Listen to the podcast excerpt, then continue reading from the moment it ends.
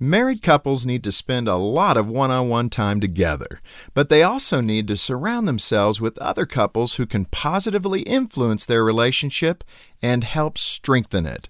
Your marriage is not an island. You need to interact with other couples to invest in their lives and to allow them to invest in yours.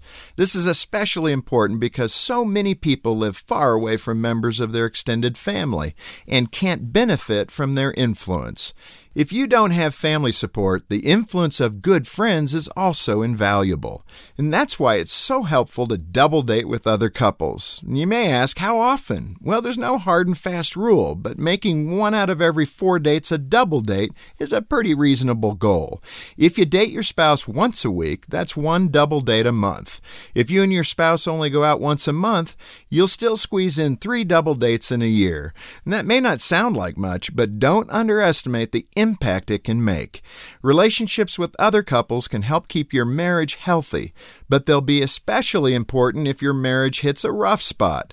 During troubled times, couples tend to isolate themselves. Friendships will give your marriage a strong shoulder to lean on and help you get through the painful times you're facing. We were designed for community. As individuals and as couples, we need the support and influence of others. To help your marriage thrive, visit FocusOnTheFamily.com. I'm Jim Daly. Hi, I'm Dr. Greg Smalley. And I'm Erin Smalley. Marriage is an amazing gift from God, but it can also be a challenge sometimes. That's right. We could all use a little guidance. And that's why we started our podcast, Crazy Little Thing Called Marriage. We talk about things like recognizing conflict cycles, dealing with stress, and how to grow your love each day. Listen at crazylittlethingcalledmarriage.com or wherever you get your podcasts. We can't wait to see you there.